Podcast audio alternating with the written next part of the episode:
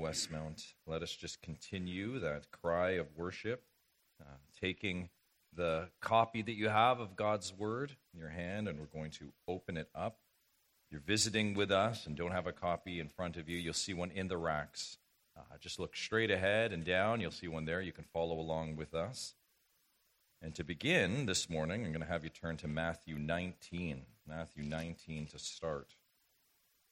We're only going to be there briefly, so I'm going to read the main text that we will be in, and then I'm going to pray for our morning together. So you can turn there. But hear the words as you're turning to Matthew 19 of Genesis 2:24. We've said them repeatedly this morning.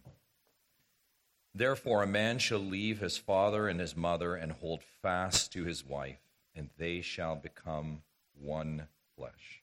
Let us pray. Father, we do thank you that we can celebrate the gift of the institution of marital union that you have given to us. And Father, we pray that we would have ears to hear as we learn and continue to learn about it, not just in picture, but in word. And Father, we pray that you would help us to understand and live out, Father, all to your glory, we pray. In Christ's name, amen. Well, indeed, a marriage is on the mind, of course, right, at Westmount this weekend. Uh, two in our midst, two that are here this morning, covenanted together and became one flesh. Of course, the evidence is still here around us. Lots of evidence of an incredible day yesterday. Well, what does that mean that two became one flesh?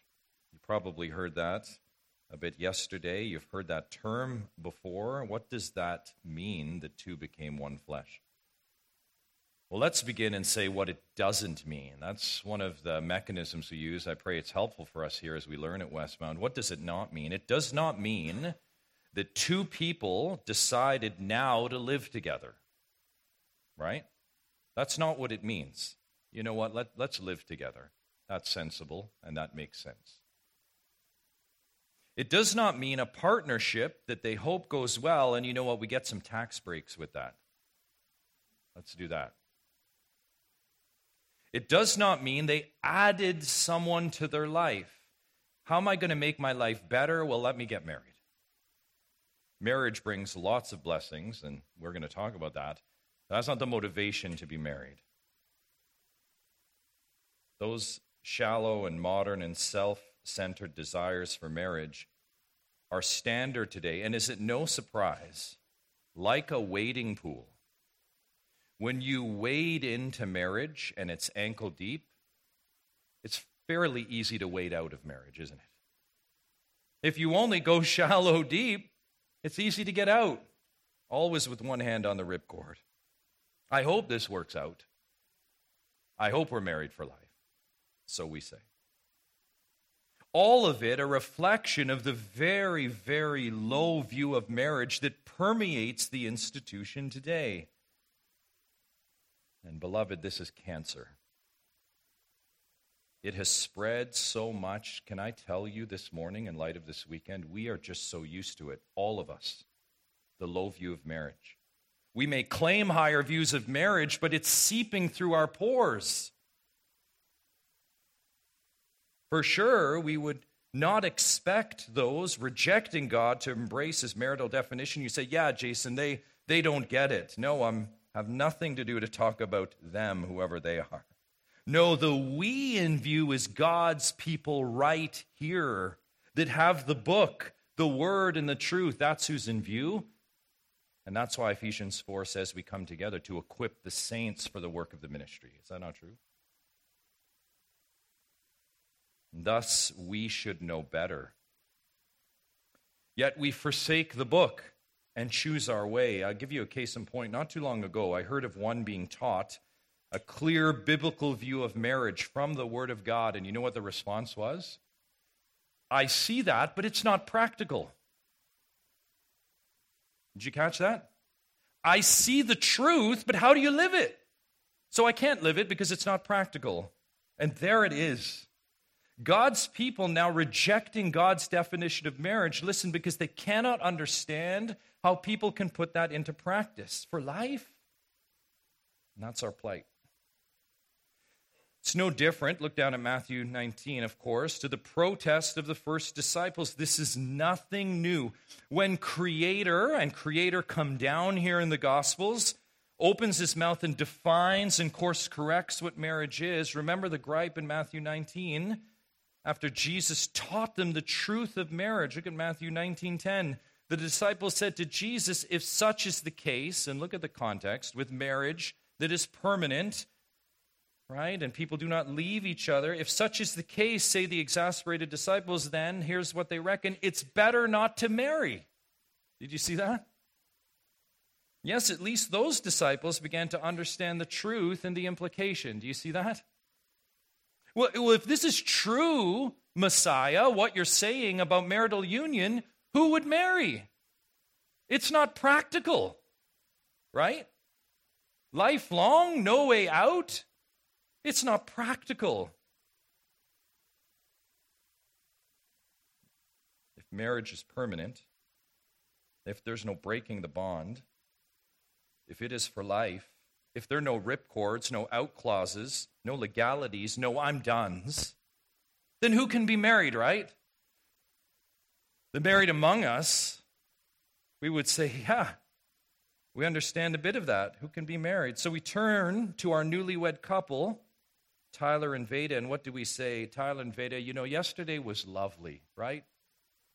But it's gone now. And I'm sorry to say the honeymoon's going to be over, right? Oh, those two sweet young ones, that was a great day, but just wait till life hits them. Wait, un- wait until your first fight, Tyler and Veda. Wait till the bills come in. Wait till living together beats you up, figuratively. You just wait. It's all smiles and bells and whistles on wedding day, but you just wait. Or how about this? Wait till they fall out of love. Oh, they're so in love now. Wait till they fall out of love, whatever that means. Or how about this one? Wait until one of them wakes up and says, It's not you, it's me. Or how about this one? At the end of a rope, whatever that rope would be, we tried. You know what, Westmount? We tried. We know it was a lot of effort in that, but we tried. And you just don't understand. I know what the Bible says, but you know what we tried, and God understands. You know what's amazing when you think about those Canaanite pearls of wisdom, right? On what marriage is. Not only are they unbiblical, but you know what they betray? The sovereignty of God. God called us together. God ordained this. We just didn't know at the time He'd tell us to wait out of marriage as well, too. It betrays God. We get out of marriage so quickly. And what's not so surprising, but we need reminding of today, is that drift. By the way, we'd call it an accelerated drift, a tsunami. That is a departure that has led to absolute marital destruction.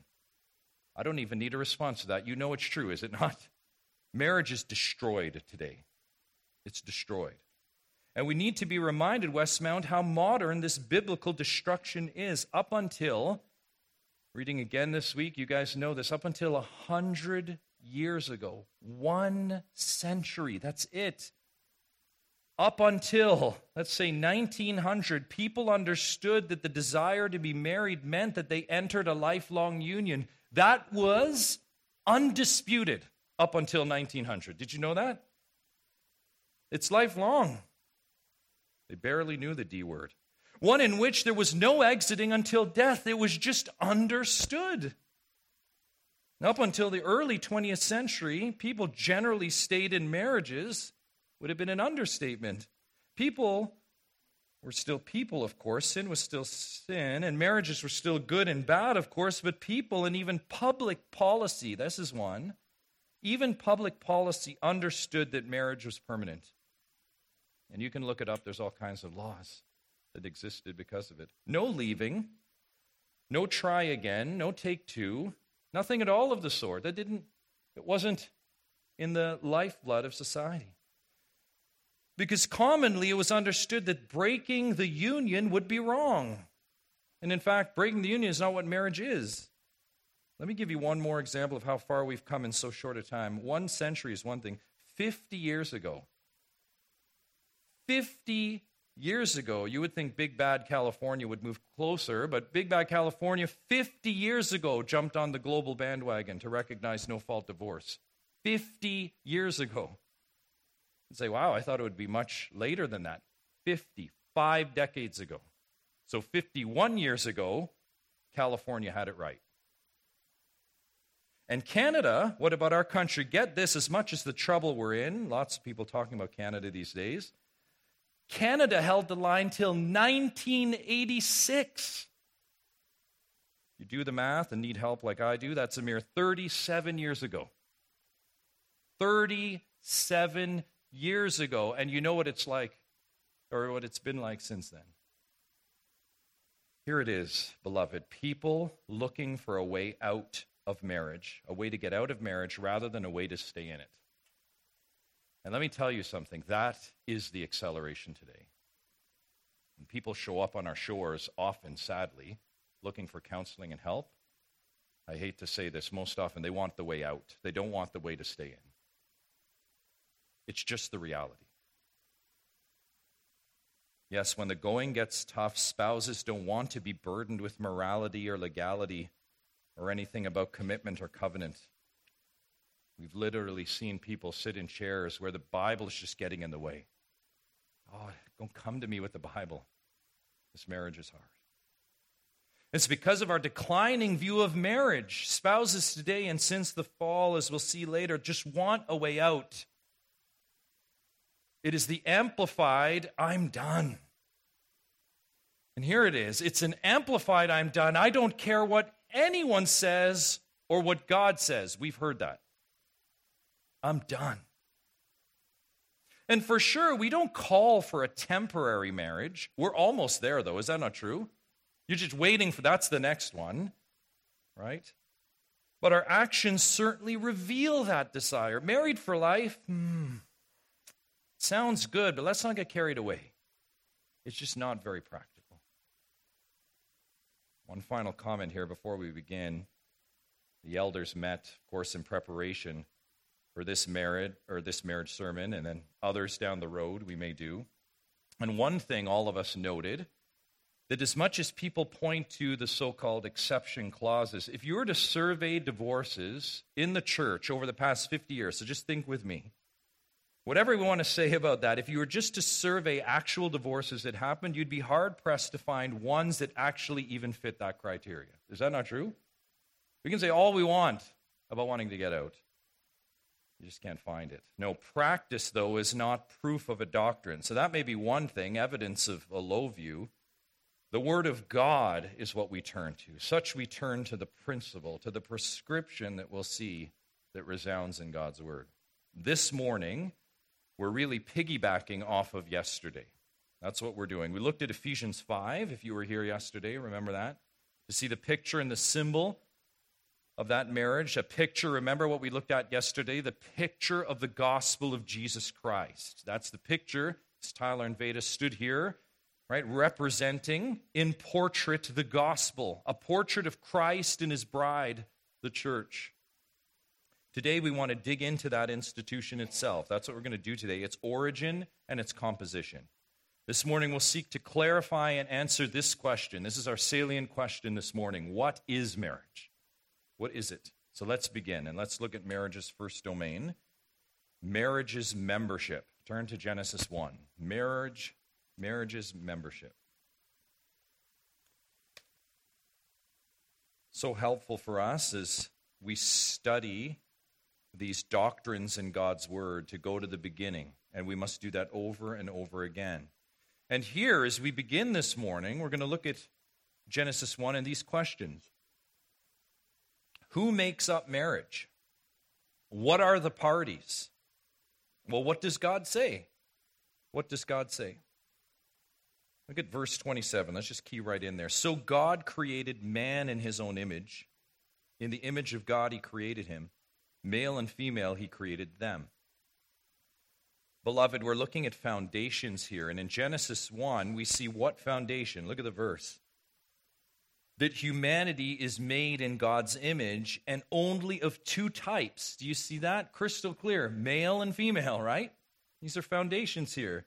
The Bible, I want you to look at verse 27, the origin text. The Bible does not say non binary, he made them. It doesn't say fluid, he made them. It doesn't say transgender, he made them. Does it say that? It does not say that. It doesn't say he created human beings to choose their own gender. It absolutely does not say that. No, again, the word of God is clear. Male and female, he created them. Male and female, binary, one or the other without confusion. As black and white as your eyes see it on the page, so it is true. Is that not true? And by the way, how do we know God does not confuse us with gender? You hear a lot of gender confusion today. How can you be guaranteed right now that God does not confuse us with gender? Let's make this straightforward. How do you know? He gave us bodies, right? Knit together in our mother's womb. Not confused globs of flesh, are they? Bodies with parts that make gender clear. Our sons were born and they came out of the womb. Do you know what the nurse said? Lo and behold, could you believe this? Jason, you have a son. Today, one would be shocked at that and they say, Why didn't the nurse say, Well, Jason, you're just going to have to wait to see what those two want to be? What's going on?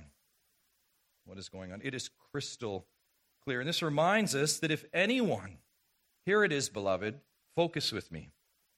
If anyone's going to define the terms, not only for marriage, but for the identity and relationship of marriage members, it's who? The one who created them. Do we agree on that?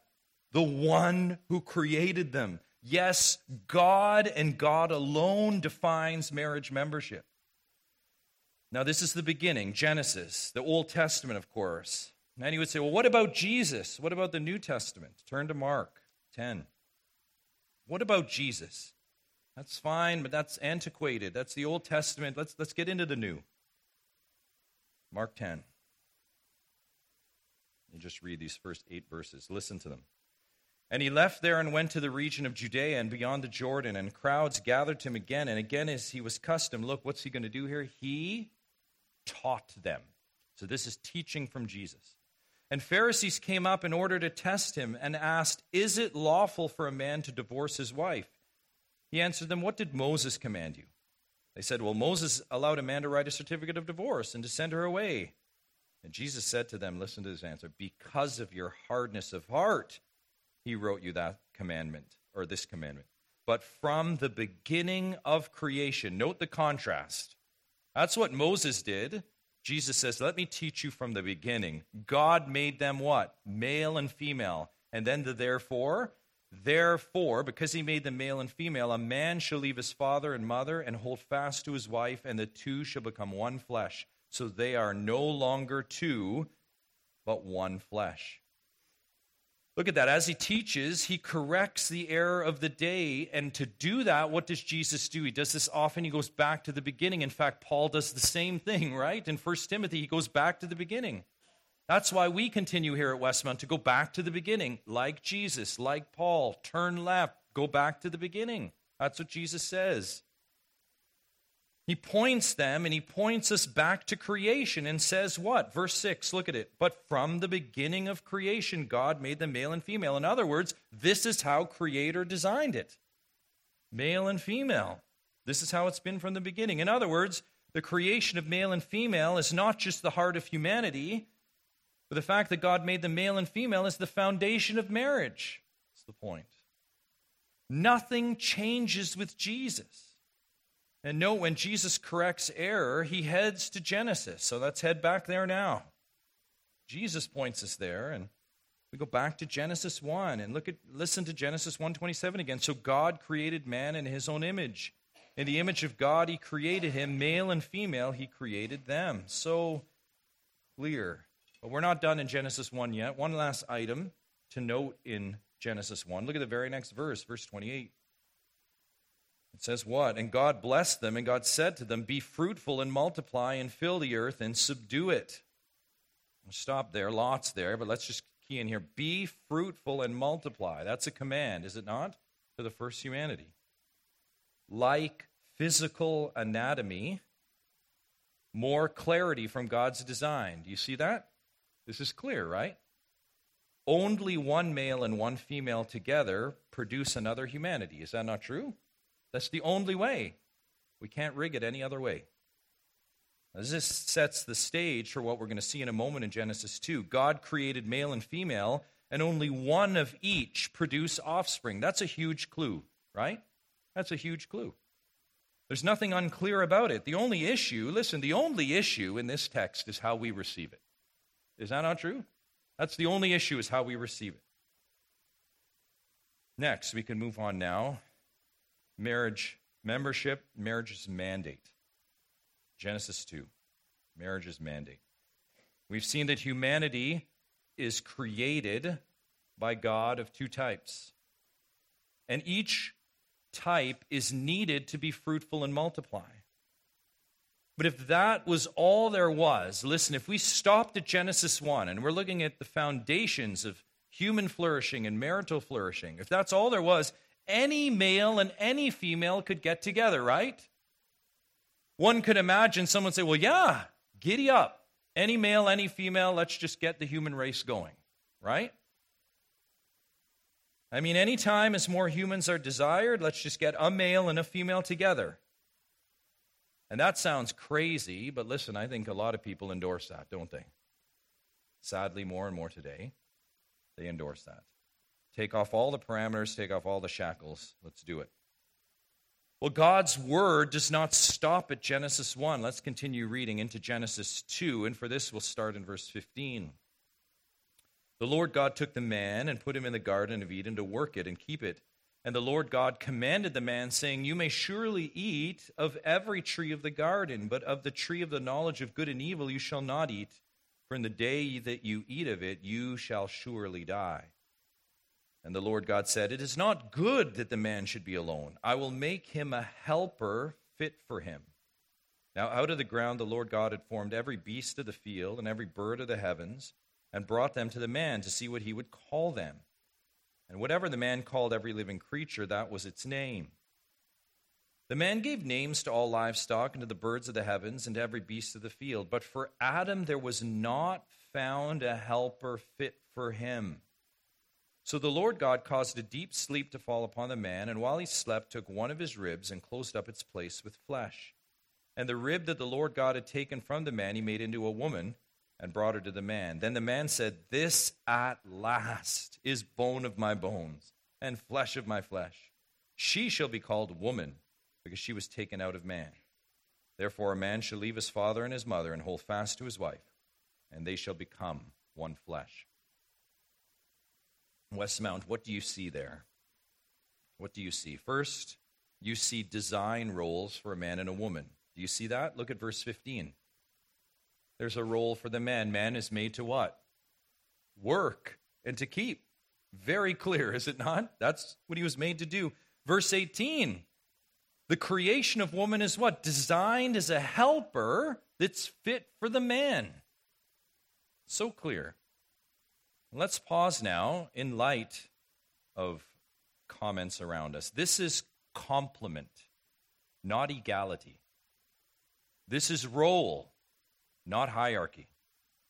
And by the way, this is God's way, right? You see that? This is God's way. And it is also clear, not confusing. By the way, this needs to be mentioned. This is why families flourished in tough times in history. Did you know that? This is why they flourished, because they followed this design. This is not just neat pioneer prairie vignettes.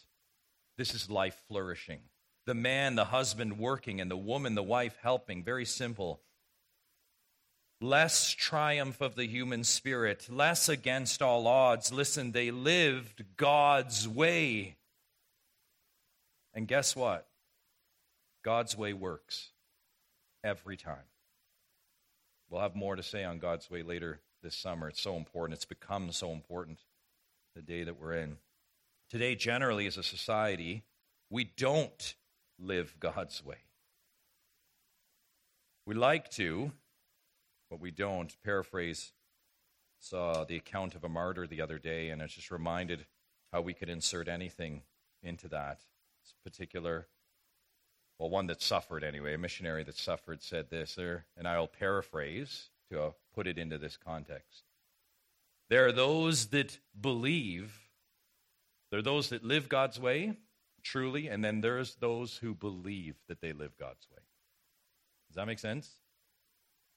Let's not be in the second category, okay? Where we believe we do, but we really don't.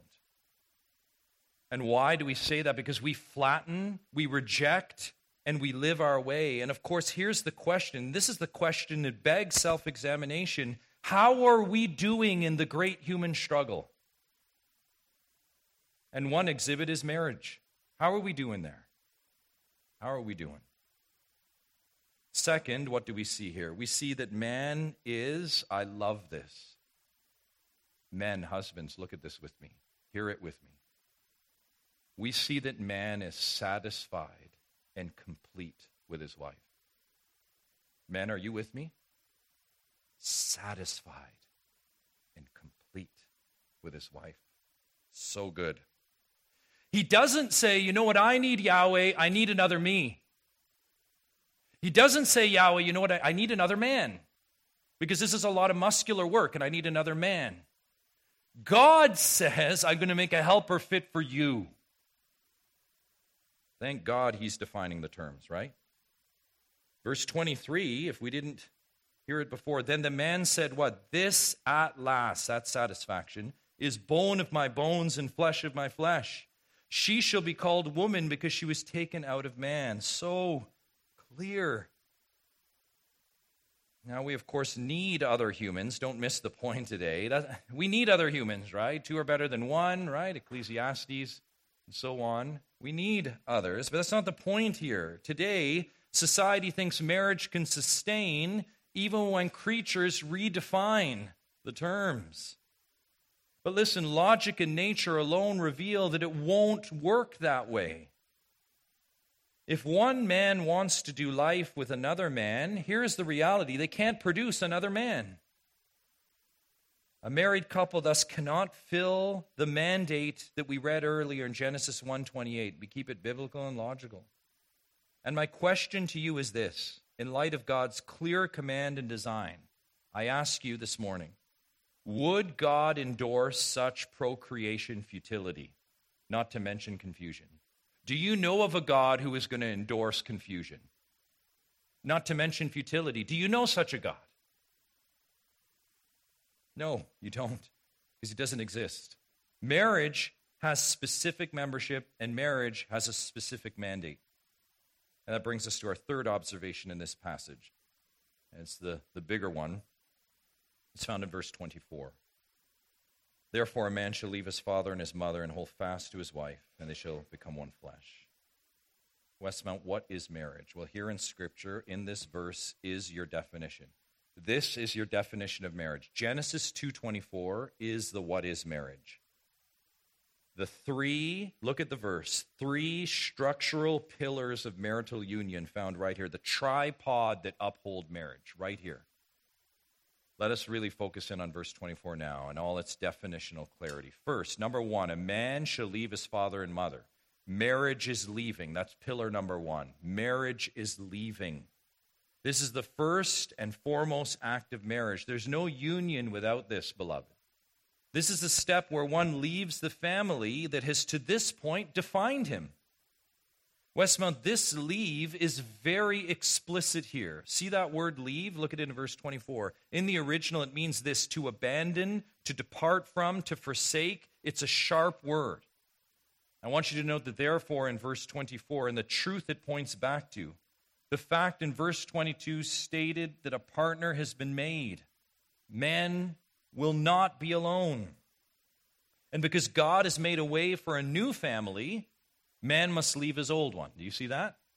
Because God has made a way for his new family, man must leave his old one. Man must let go of his parents, his family, the relationship that has defined him. Man must leave. Woman must leave. Spouses, you must leave your parents to be united to your husband or wife. Now, listen, leave This is where it gets tough. Leave is not just living elsewhere, a change of address. It's not that. Leaving is mental. Leaving is where man thinks independently of mom. And he's not filtering every decision into what would mom think? What would mom think? Leaving is emotional, where woman doesn't find security in dad anymore, but she finds security in her husband.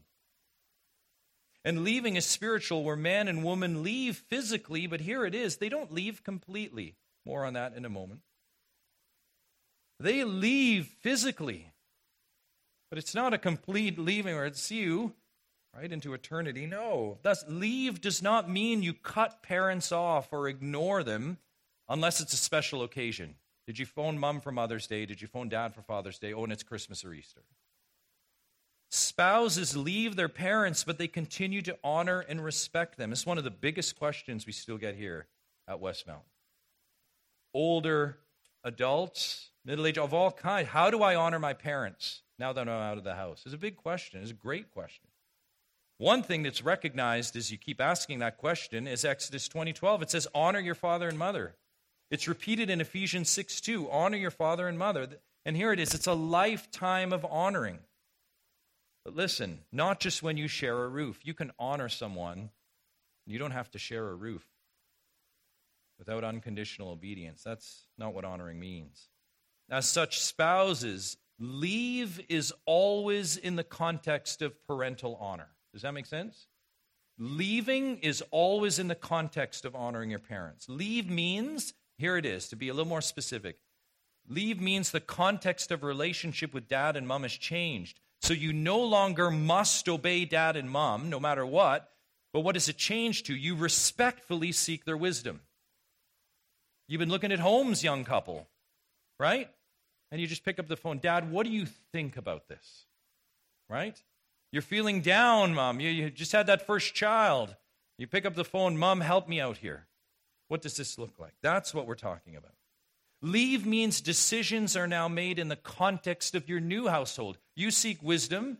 Proverbs talks about wisdom in many counselors, but decisions are made in the context of your new household and authority. Leave means, as we said yesterday, a son and a daughter come out from under their parents' authority. They're no longer bound to them. Now that's leave. That's one. But marriage is more than leaving. The second pillar, look at verse 24, is this and hold fast to his wife. Marriage is leaving, marriage is cleaving. The idea with that word there is separation with the purpose of holding fast to something or someone else. And not just holding fast to anyone else that isn't one's parents. No, the text is clear. Look again at verse 24. The man leaves parents to hold fast to who specifically? His wife. His wife. Leaving, of course, happens all the time. Young adults, singles, they leave dad and mom regularly. But holding fast is what must happen if marriage is happening. You see that? And let's make sure we grab the full definition and picture here in marriage. Hold fast there means to stick or cling tight. Think of a fusion with nothing in between that fusion. It's the same word, by the way, used in Ruth 114. Do you remember that account where it says Ruth clung to Naomi? So, what does that mean to cling to? Let, let me read it for you. This is what it means. And she said, See, your sister in law has gone back to her people and to her gods. Return after your sister in law. Note that. But Ruth said, Do not urge me to leave you or return from following you. This is, this is what cleaving and holding fast is. For where you go, I will go, and where you lodge, I will lodge. Your people shall be my people, and your God my God. Even more, Ruth, what's more? Verse 17 Where you die, I will die, and there I will be buried. May the Lord do so to me, and more also, if, note this, anything but what? Death parts me from you. That's holding fast. That, that's the same idea. That's what it means to hold fast to one's wife. This is the pillar of marriage we saw demonstrated yesterday, publicly, by the way, publicly. Father coming down the aisle, giving the bride. She leaves father, right? She moves from dad as bridegroom comes down. Exchange is made, and she holds fast right beside her husband. They exchange covenant vows and then they walk out together as one. That's what we saw. And not just together for a season or until times get tough or until they're done with each other, of course. No, they walk down that aisle and remain fused together for the rest of their life. That's holding fast, as we saw yesterday. In a biblical marriage, the two parties recognize their sinful beings.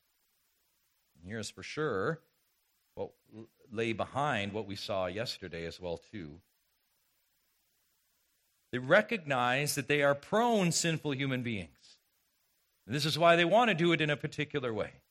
So they gather before God and before many witnesses. They're very intentional about doing that with their local church family. Why?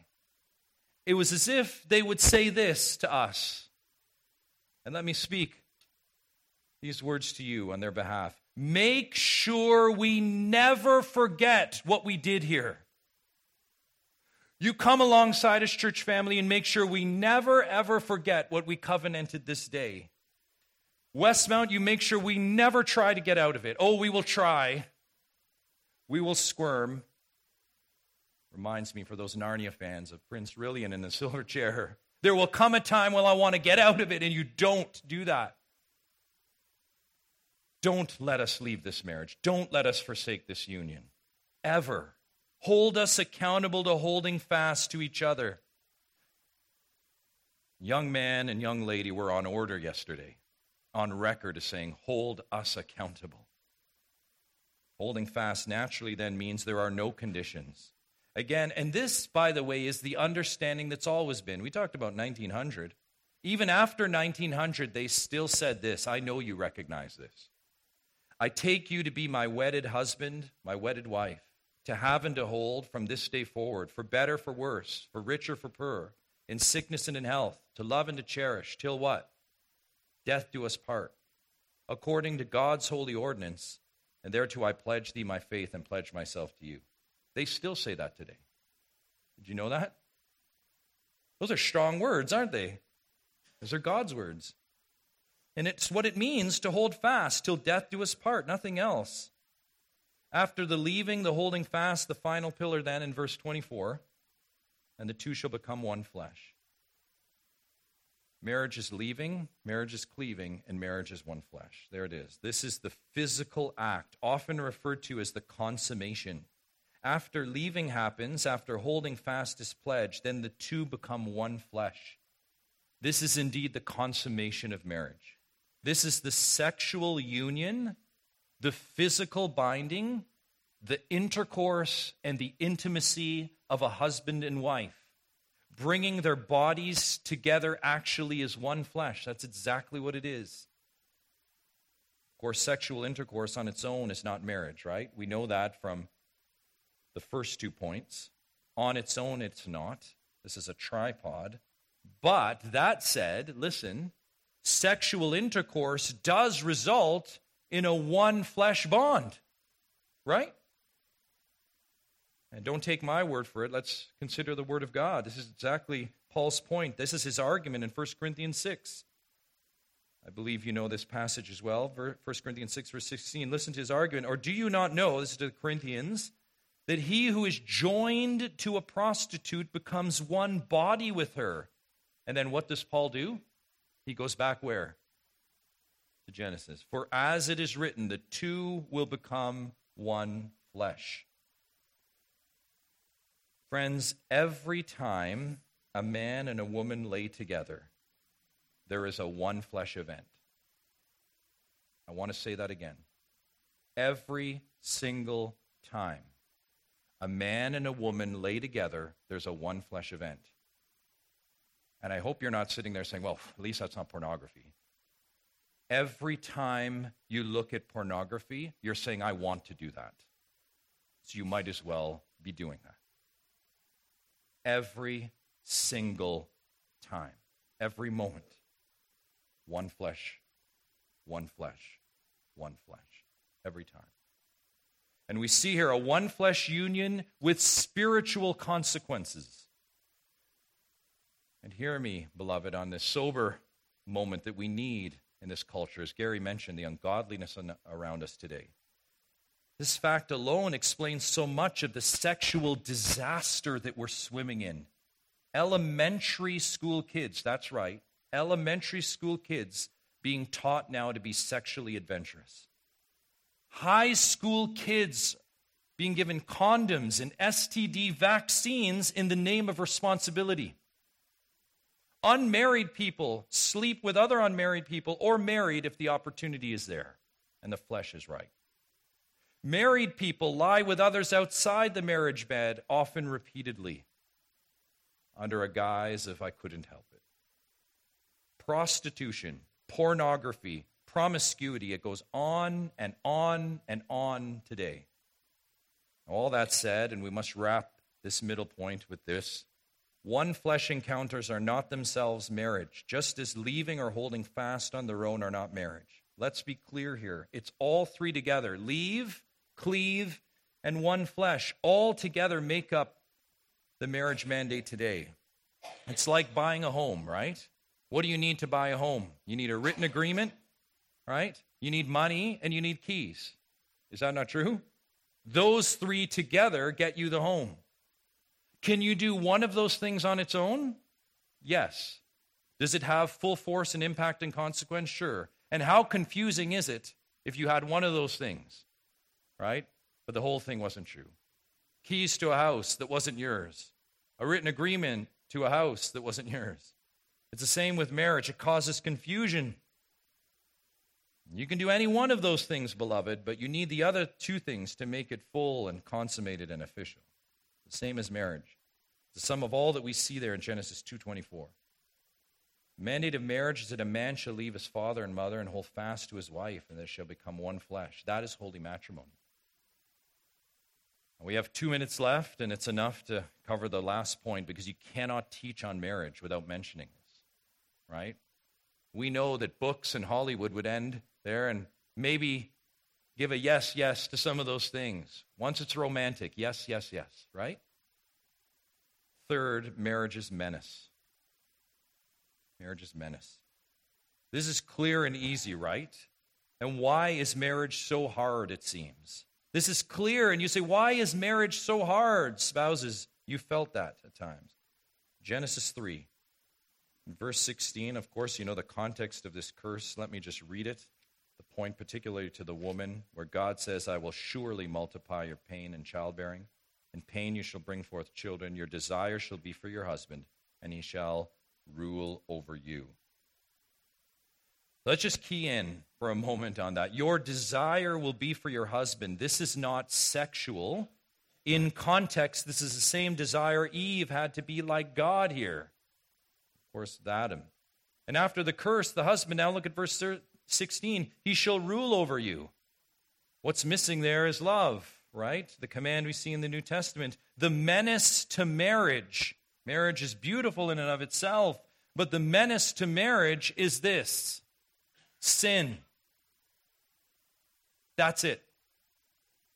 Not one's past, not one's neighborhood, not one's race, not one's gender the menace to marriage and the only thing that can threaten marriage is sin. That's it.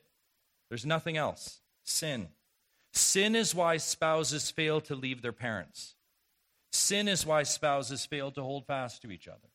Sin is why married men and women seek one flesh outside marriage. Sin has always been and will always be the threat to the marriage union. Sin is marriage's menace. Sin and sin alone. And sin is what has us and those of old looking for loopholes. we were to continue in Mark 10, we would have Jesus close this account with this in verse 9.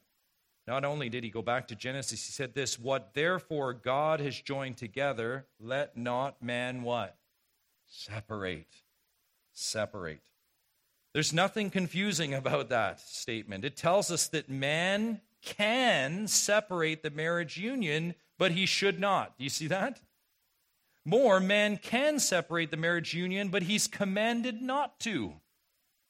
And not only are we commanded not to separate the marriage union, but we see in the Old Testament, what did we read portions of this morning? Genesis, Hosea, and of course the New Testament, that marriage is binding for life. Remember Romans 7. Let's not forget Romans in the deep heart of the summer. Romans 7, 1 to 3. Or do you not know, brothers, for I'm speaking to those who know the law, that the law is binding on a person only as long as he lives? For a married woman is bound by law to her husband while he lives, but if her husband dies, she is released from the law of marriage. Accordingly, she'll be called an adulteress if she lives with another man while her husband is alive. But if her husband dies, she's free from that law, and if she marries another man, she's not an adulteress. 1 Corinthians 7, verse 10 To the married, I give this charge, not I, but the Lord, Paul says. The wife should not separate from her husband. But if she does, she should remain unmarried or else be reconciled to her husband, and the husband should not divorce his wife. The familiar, the forgotten. And what about God's marriage? Are we, the church, are we God's people part of a marriage with God? Revelation 19:68 This is what is to come. And again, we read this this morning. Then I heard what seemed to be the voice of a great multitude, like the roar of many waters, like the sound of mighty peals of thunder, crying out, Hallelujah! For the Lord our God, the Almighty, reigns. Let us rejoice and exult and give him the glory. For the marriage of the Lamb is come, and his bride has made herself ready. It was granted her to clothe herself with fine linen, bright and pure, for the fine linen is the righteous deeds of the saints. For the marriage of the Lamb is come, not the remarriage the marriage of the Lamb has come. Once a bride, always a bride, right? Very clear from beginning to end. Lamb is all the glory. We sin, yes, but it does not warrant separation in our marriage to God. Aren't you thankful for that this morning? That your sin doesn't void your marriage to God? Are you thankful for that? Your sin doesn't void your marriage to God. Praise God. And listen, if sin separated unions, indeed, what would we say together? Who could be married, right? Spouses, I know you're with me. Who could be married if sin separated unions? But by the grace of God, sinful humans like us can be married, and even more, we can have unions for a lifetime. Father, we thank you for that truth, that we can indeed be married by your grace and have a bond that we cannot keep, but we can in you. So, Lord, help us to do that. We beg and we pray as we leave this place. In Christ's name, amen.